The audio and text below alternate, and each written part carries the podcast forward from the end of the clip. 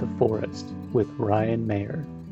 In this episode, Patricia Martin interviews Ryan Mayer, MA, LMHC, LCPC, and graduate of the C.G. Jung Institute of Chicago's Jungian Psychotherapy program. Listeners may be interested in Ryan's presentation, The Forest, the Witch, and Pan Psyche's Need for Wilderness and Enchantment uh, for the Myth Salon on YouTube, which is mentioned in this interview, and a link to that is in the show notes. Ryan Mayer is a licensed psychotherapist and graduate of the Chicago School of Professional Psychology, where he concentrated his study on the treatment of trauma. Ryan worked with individuals and couples navigating significant life changes, personal and relational conflicts, and feelings of purposeless and lack of meaning. He is a member of the Breathe Network, the National Board of Certified Counselors, and the American Counseling Association. He is also an affiliate member of the C.G. Jung Institute of Chicago and presents regularly at the C.G. Jung Center in Evanston, Illinois. More information about Ryan's practice is available at his website, theinnerworldtherapy.com. Okay, now let's jump right in. Hello, this is Patricia Martin, and I'm your host today for Jungian Anthology. In this episode, we're talking about panic culture and its ancient mythological roots, namely Pan and the Forest. Joining me today uh, as my guest is Ryan Maher. Ryan is a psychotherapist in private practice in Seattle, and he works with adults experiencing anxiety, depression, and relationships concerns. He studied at the Chicago School of Professional Psychology, where he got his master's degree.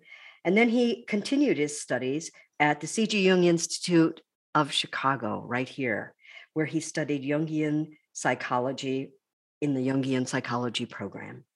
He has special training in trauma recovery, and Ryan studies myth, symbols, and archetypes.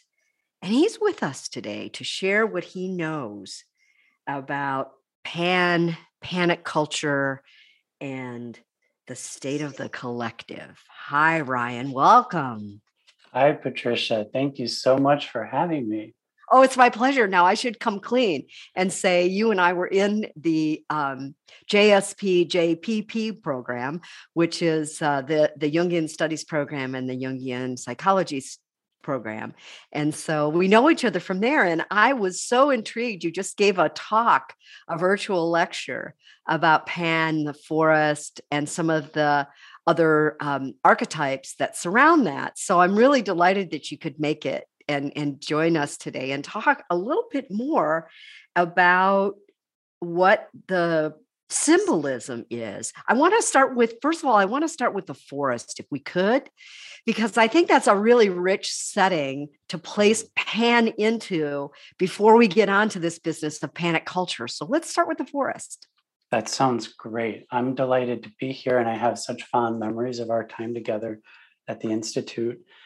Uh, you're right. The forest is a place of, of rich symbolism. And I think that at its most essential, the forest is a symbol of the unknown. Mm.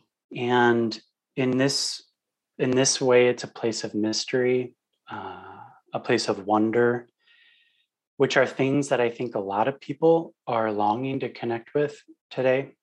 And as a symbol of the unknown, the forest is also a manifestation of the unconscious. Uh, therefore, it holds great potential for self discovery, for the journey of individuation.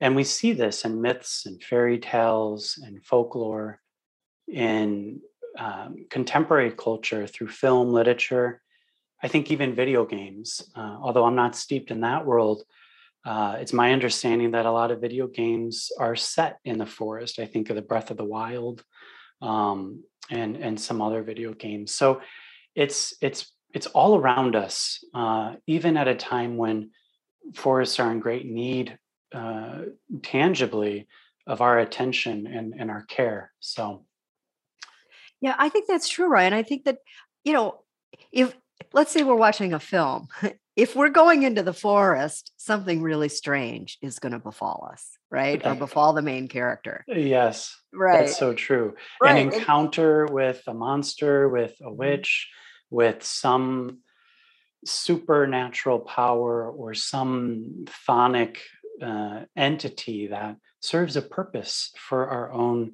journey. Uh, you know, when you're in the forest, you're in for um, a quest uh, and a dangerous one, oftentimes, one that can feel ominous or scary, but exciting. Mm-hmm. Yeah, that it was okay. So let's just key off that um, word exciting for a second, Ryan, because I think that's what Pan is all about. But want to t- tell us mm. uh, more about the the tradition and the um, the archetypal nature of, of mm. Pan. I think a good place to start is with paradox. Um, and if we stay with the symbol of the forest just for a moment longer, something that occurred to me uh, is, and then I think about it often, is it's a place where we can get lost, but we also go to find ourselves. Um, it, right? It's a place of uh, renewal, growth, but also decay and decomposition. So, so there is a, a, paradox here. And when we speak of Pan, we're thrown into this uh, archetype that holds a lot of um, uh, contradictions, a, lot of paradox, and, uh, and, in that regard, there there is a lot to teach us. Um, so, I think I think I strayed from your original question though, which was tell us about Pan and who Pan is. Yeah, I did, but you know what? I now now I want to interject something, Ryan, because you know I've been reading a lot of Western literature um, recently, and it's so intriguing to me that the 19th century um, and early 20th century writers, you know, and I'm talking about Tolstoy and James Joyce, and you know, these are the titans of of literature, and for them, the forest is alienation. It's about alienation, being alienated from one's knowledge of oneself. So that's where the modern world took it from the ancient roots. And we can maybe circle back to this a little bit later. But I think what's really interesting about what you said is that, you know, when you're in the forest, there is something that is going to befall you. You're going to experience something that's going to be deeply mysterious to you, right? Or deeply yes. unsettling or different or you, you know um and so I think that the what I'm already hearing is there's something both unsettling and reformative about the setting of the forest. Do I have that right? Yeah, rege- regenerative. Mm-hmm. Um, yes, that's that's I think so pertinent and, and salient and and we can see the um, the dissociation in Western thinking uh, that that occurs with the forest being the setting of alienation or symbolizing alienation, that dark uh, um, Cartesian split and duality. Mm-hmm. And I think it's important to mention that indi- indigenous cultures don't see it that way. Uh, there is not that dichotomous nature that separates us from the earth. And that brings us to Pan, and I think the potential Pan holds for for bringing us into closer contact with our own nature internally, and also nature as we might experience it outside. Uh, in Greek mythology, Pan was the god of nature, of, of wilderness. Uh, he's also the god of shepherds and the, the herds that they watched over. And what's interesting about the iconography, the, the uh, physical traits of Pan is that he has both human attributes, but also animal attributes. He's got these hairy goat legs and hoofs. Sometimes he has horns, but he has the torso of a human and the face, most often, of a human. And so we can see, even in his physical representation, a collision of the animal world, of nature, and, and, and the human world what is that? I, I, I need to kind of stop you for a second because I, even as a, a child, whenever I encountered that man beast yeah. um, archetype, I was always like so puzzled and almost um, frightened by it. What does it mean? What just just that idea alone? What does that mean? I, I think it's an expression of our challenge of understanding how do we fit in uh, mm-hmm. into this this setting of, of earth into the natural world. Um, we're both a part of it but there's something that can distinguish us from it. Right we're we're we're we're of it and we're not. Yeah. Yes oh thank you. So now i want to ask you um, kind of a question about what pan's myth served you know? Why did he exist in the canon of mythology? What was his job? A lot of the mythologies that involve pan bring us into contact with the irrational. Uh, paul robichaud wrote a book uh, it was just published last year called the great god pan's modern return and in it he mentions that both dionysus and pan are associated with irrational states of mind Dionysus with drunkenness, and Pan with panic. And we see Pan there at the root of our word panic, pandemonium, um, pandemic. So the mythologies revolving around Pan are involving this part of our nature that we tend to distance ourselves from, dissociate ourselves from, the non rational part of our being.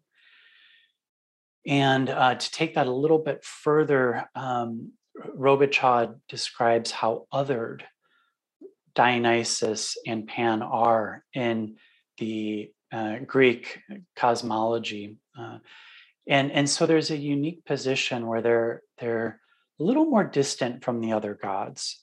So when we think of Pan and his mythology, we are we are in the world of, of anxiety, of instinct, of nature, of desire. Hillman uh, talks about the twin nuclei of the pan archetype being anxiety and desire. So we're invited to inquire what is the relationship between these two human experiences, anxiety and desire. Eh, eh, that's fascinating because, all right, so you have me, you thinking about it. Um, what, what, what is your thoughts on what, what are your thoughts on that? I think that there's a, a kind of regulatory dynamic occurring. Uh, we we have certain desires to try to abate certain anxieties, uh, and and yet when we enact on some desires, we we, we can sometimes intensify our anxieties. And so there's kind of a feedback loop, I think, between these two human experiences. So it's self-regulatory, is what you're what you're really saying. It's a way to regulate it, too much anxiety around something. You probably, on the other hand, maybe maybe your your desires have gotten out of control. Right, and and the word regul- regulating might be mis, miscon- misconceiving though, because uh, I don't think it actually helps to bring an individual or a collective into a better relationship with anxiety and desires. They have a way of amplifying each other. Um, so it's maybe more accurate to say it's like a feedback loop rather than regulatory. I know I use that word. However, I think if we if we imagine it as it, it's a self-regulatory system, it kind of connotes that it helps with these experiences, but I'm not so sure it does. But if we come into closer uh, contact with Pan, I think there's the potential for moving us into a different relationship with anxiety and desire. And we live in a culture that sells us so much desire, right? And yet anxiety is so ubiquitous and and and of you know huge proportions right now. Yeah, I, I was thinking about this, Ryan. I, I'm thinking about we're just kind of we think we're ending or, or or or we're tapering out of a pandemic you know we've had upheavals that get talked about in a 24/7 news cycle everything we're sold is in lights mm. and you know so we live in this hyper anxious world and i you know i was reading this fascinating research that's come out on how we're we're adapting in such a way that we can't shut our neurosystem off that would ordinarily, once the panic is gone, we would settle back in to a regular state of being. We're just Mhm. staying on. And I, what, what, what are you seeing, and what are your thoughts on Yeah. where this is taking the collective?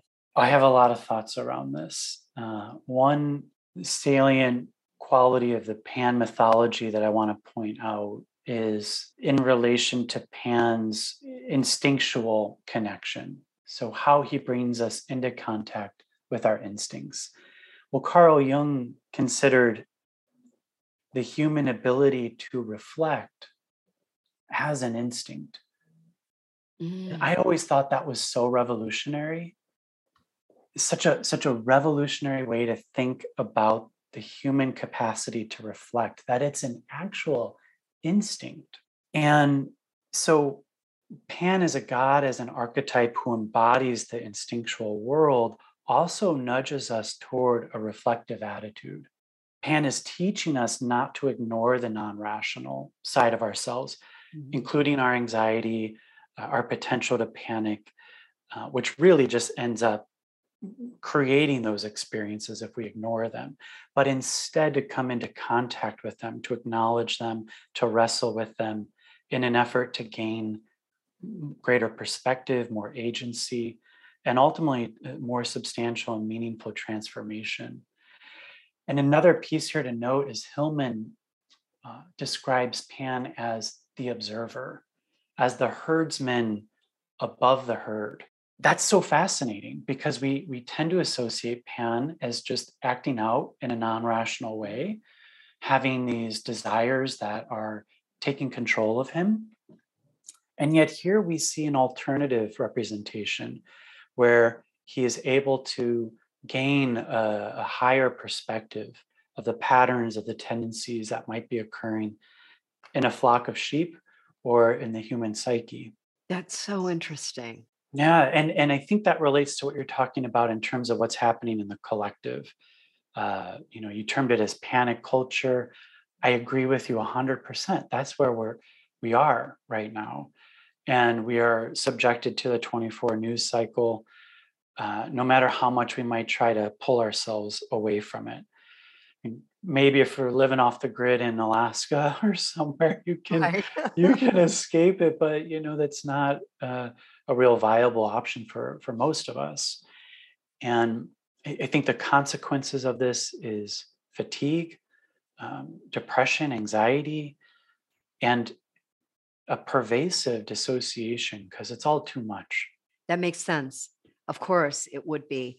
And so, you know, a- as we think about this, the impact of our panic culture, I wonder if there's any way to kind of dial it back. Is the genie out of the bottle, or Mm. you know, is this something where it it you have to be responsible for your own consciousness and your own habits? Uh, What do you have any thoughts on that? I, I I think there there there is a certain responsibility, and not just individual. I think we're really having to think in in a way that extends our sense of self to the other. So if we return to Dionysus and Pan as being these gods who are inherently in a more othered position in uh, Greek mythology, we we can appreciate the importance of understanding our own otherness and and how we relate to uh, creatures, uh, individuals, aspects of external reality that might be othered.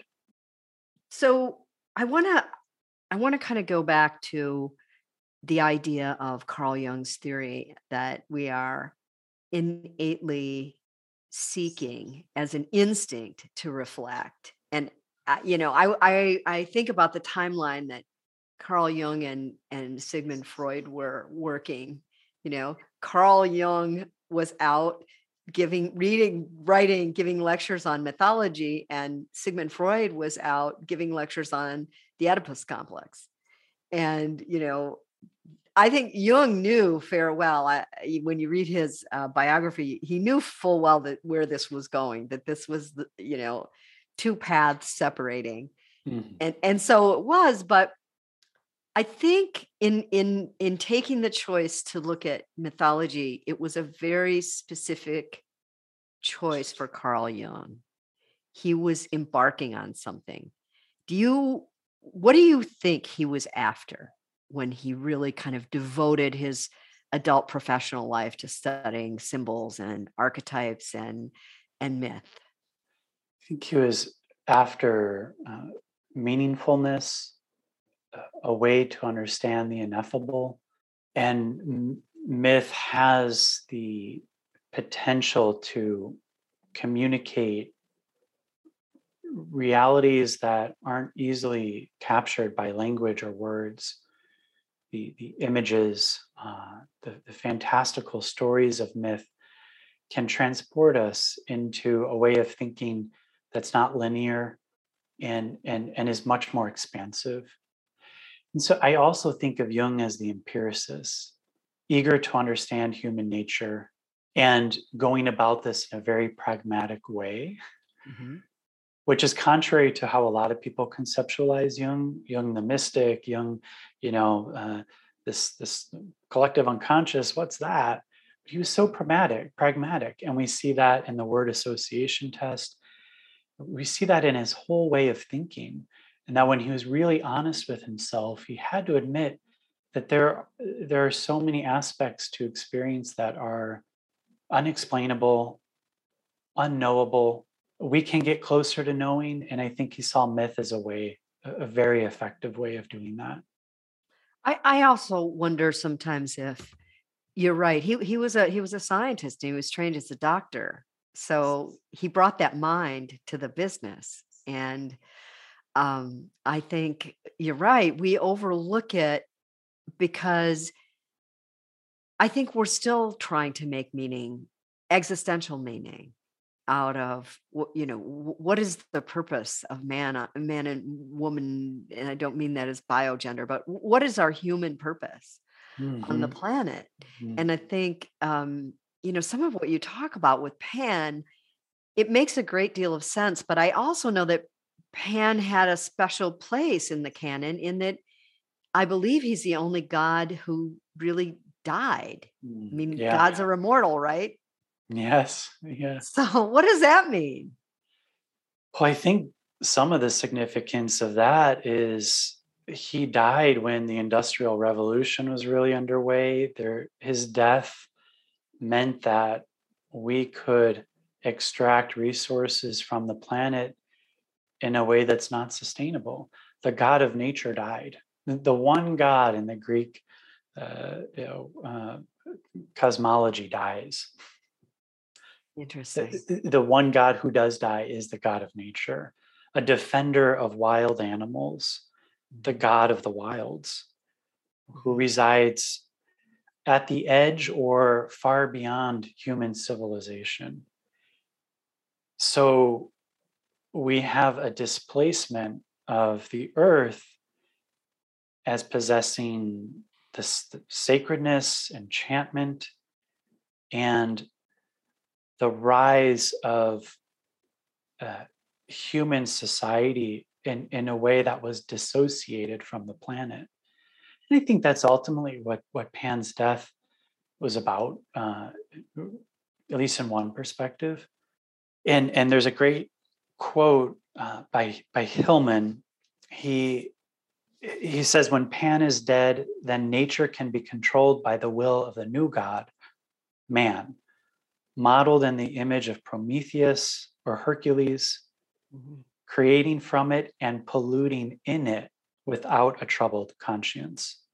it's very useful to to off pan in order to but but but i think also i wonder as well if you know eh, the the rise of a new culture that was maybe more based on um, a few organized religions you know there's a cultural conflict and i think you see that you know the pagan was a problem. Yes. right? And so some of it had to be eradicated. And what's so interesting to me is the also Pan being the god of our instincts is uh, we have also been disassociated from our instincts. Yes. I mean, people have to work very hard. People go into training to reconnect themselves to their own own instincts. I find that fascinating. That's so true, Patricia. Their own bodies, um, there there becomes a, a a shame around the instinctual side of our being in right. such an intense shame that that we dissociate from it we disconnect from it that's not us and then uh, the tendency for that to manifest in in other ways that are creating anxiety or or, or, mm-hmm. or increased amounts of shame yeah it's it's only bound to generate more neuroticism because uh-huh. you're you're overlooking something that is innate in you and it kind of brings us back to where we started where you know you've got pan as the half god half goat and mm-hmm. you know we are half animal and half human i mean on some level we're you know we're primates mm-hmm. and mm-hmm. so uh i wanted to kind of wrap this up um, with a, a view to the future do you see us as a culture coming to a place where we're able to sort of right size the culture instead of this hyperbolic, larger than life, internet generated culture. Do you ever see a place where human beings will reclaim their instincts, reclaim their forest, you know, whether that be mythological or or or real? What's your vision? I hope so. I think it's important to remember, Pan, you know, that this is calling us the, the, the various crises socially, ecologically, uh, is, is calling us to, to remember a, foundational part of ourselves, the, the instinctual, our relationship to the natural world and so I, I think our survival depends on it ultimately. Um, I think we have a a, a hope or a, a tendency. I find myself sometimes thinking this that a new technology will save us. You know, if we can find a way to capture carbon from the atmosphere and put it underground, um, and and maybe that'll be the case. But that occurring at the exclusion of a deeper relationship with our eh, animal nature, our instinctual side, I don't think that's going to get us to where we ultimately need to be. Just, there was something you mentioned too that I thought was very interesting hyperbole, the internet, and, and that brings us into Hermes' realm, who was Pan's father in one of the mythologies. And Hermes is this, right, trickster god, uh, the god of messages. And so, what kind of messages are we connecting with? Are we receiving mm-hmm. uh, misinformation, too much information? Hermes is very, very constellated alongside Pan, I think. Mm-hmm. Don't mean to take us to open a door to another uh, another subject matter here, but that that came to mind as well maybe it's a you're opening the door to another conversation ryan that that we can have again we I, uh, it's been a delight that. to have you on um jungian anthology and i i ask everyone this question as we wrap up what's next for ryan maher well right now i'm working on writing an article that i hope to publish uh, pertaining to what we've talked about today. So i'm still diving into pan nature psyche. Uh, and uh, I'm also really eager to um, research and explore more fully uh, how we understand depth psychology as a very effective way to helping and treating trauma. I think mm. there's a there's there's not a lot of appreciation for how um, efficacious depth psychologies are in the trauma world and you, do, you don't really see much of it in the trauma literature so i'm eager to to engage with that what a great professional mission ryan congratulations on your work we'll post some links to your practice and to your lecture on pan because i'm sure people will want to really actually click in and listen to everything you had to say about the forest and pan and some of the other archetypes it's been wonderful to have you and we look forward to having you back again to talk maybe about Hermes and maybe about another god. Oh, I would love that. Thank you, Patricia. Thank you. It was great. It was.